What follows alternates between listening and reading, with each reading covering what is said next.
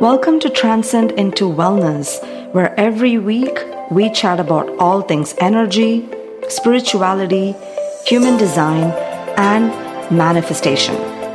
I'm your host, Meenu, and I'm a transformational life coach and energy healer. I'll be educating you on overcoming your fears, self limiting beliefs, and raising your vibration so that you may achieve lasting peace and happiness. Welcome back to another week of a new episode in Transcend into Wellness podcast. I am so happy to be reunited with you guys. I know I have been a little MIA. These past few weeks, they have been kind of an emotional roller coaster. My dog had to have surgery. So it I had to dedicate a lot of emotional energy into it, guys. Like, you know, taking him to the hospital, being there for him uh, for a few weeks, just making sure he's okay. It took away a lot from me, and I'm really happy that I was able to give him that time. And thankfully, he is doing perfectly fine after the surgery. He's doing great. So I am back to recording more episodes for you guys. And today we're going to talk about something which is a popular topic, which is intellectualizing your emotions.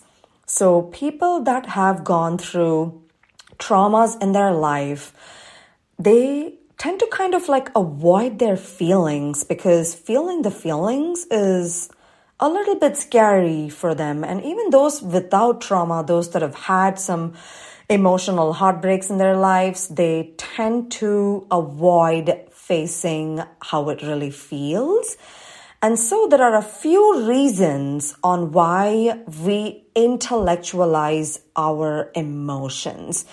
And some of them, and I'm going to talk about some of them. And if you do do any of these, I'm going to tell you why it's not a good idea to do this towards the end of the podcast. So I hope you stay with me till the end. All right. So the first reason why people intellectualize their emotions is it's almost a coping mechanism.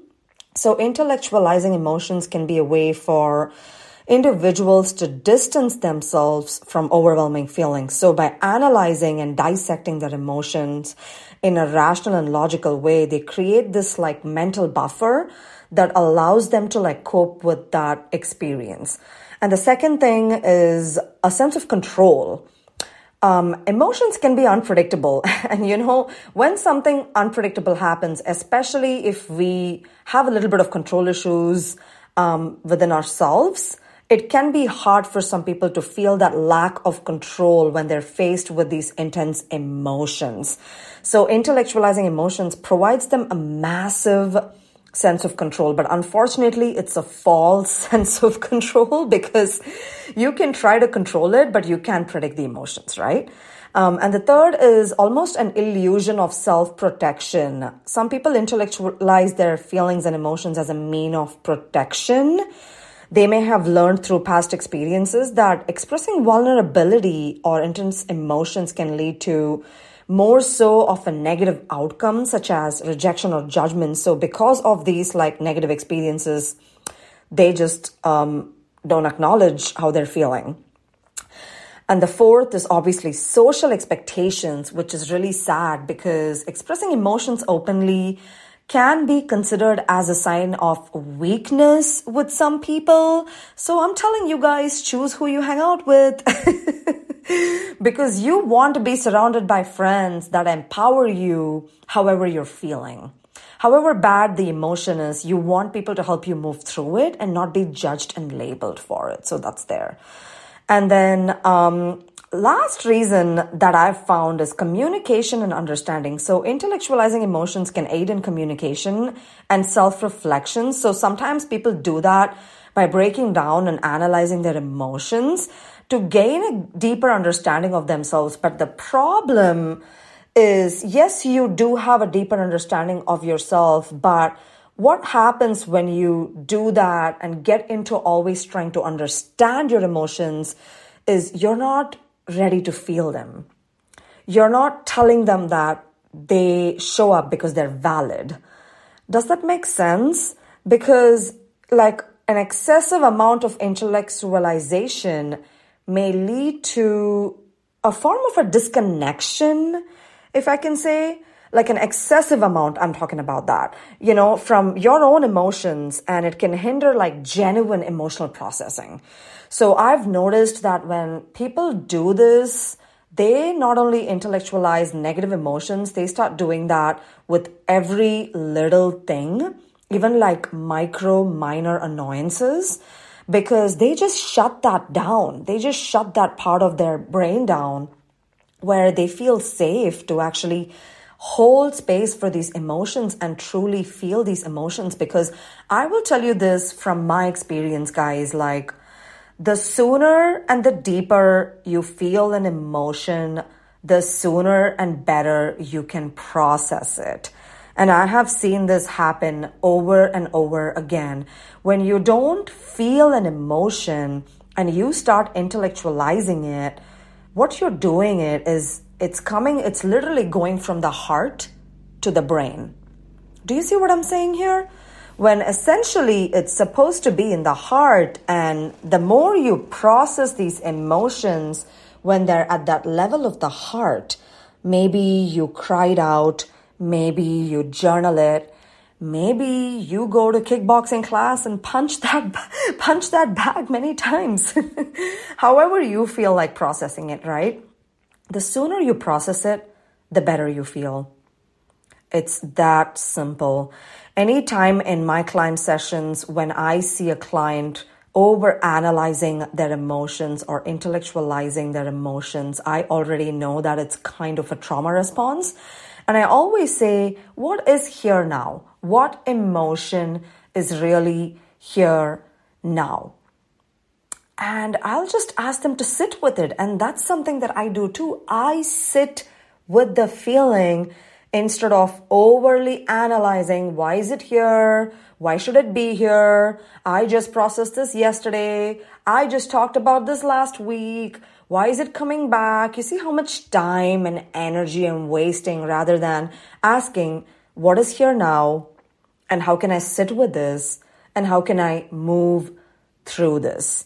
So if you know anybody that's intellectualizing their emotions, if you know anybody that's ashamed of feeling their feelings, please send them this episode so that they no longer have to do that they can learn to sit with what's coming up. Don't you guys like feel a shift after a good journal entry?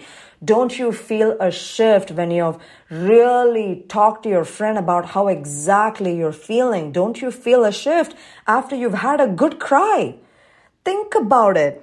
Why do you feel a shift after this? Because you have moved through that heavy emotion and you're not intellectualizing it and trying to make it mean anything else. You are sitting with it as it is there. Because this is the thing, guys, we're having a human experience. We are human beings having human, real feelings. So the more you can actually feel them, the sooner you can be free. I'm going to give you a tiny example and then I'm going to wrap this episode up. Imagine little kids. Little kids don't care about what other people think. They're in a grocery store throwing a temper tantrum, crying, and then in the next minute they're happy again. they have their little mini tantrums and then they're so much happier again. They cried out, they walk it off, and they love so big and they're so present with you. Why? Because they feel their feelings. They're not sitting and thinking, who's going to judge me? Is this right to be feeling my feelings? I just cried last week. Should I cry again today? No. They're very present with their emotions. They're not judging their emotions. They're sitting right there and feeling their feelings. So let us learn from them. Let's learn from kids. And obviously, I'm not asking you to throw a temper tantrum in the grocery store, but ask yourself, how can I sit with the feeling and emotion and what is really here now and how can I hold space for myself. Thank you so much for tuning in this week. I will catch you guys really soon. I love you. Feel free to review these podcast episodes if you like them. Feel free to send it to people. Tag me in social media if you like it. I always like to know if I'm making an impact in your life, even 1%. I would love to know that. And I'd love to be a part of your breakthroughs. I love you and I will talk to you soon. Thank you so much for tuning into this episode of Transcend into Wellness podcast.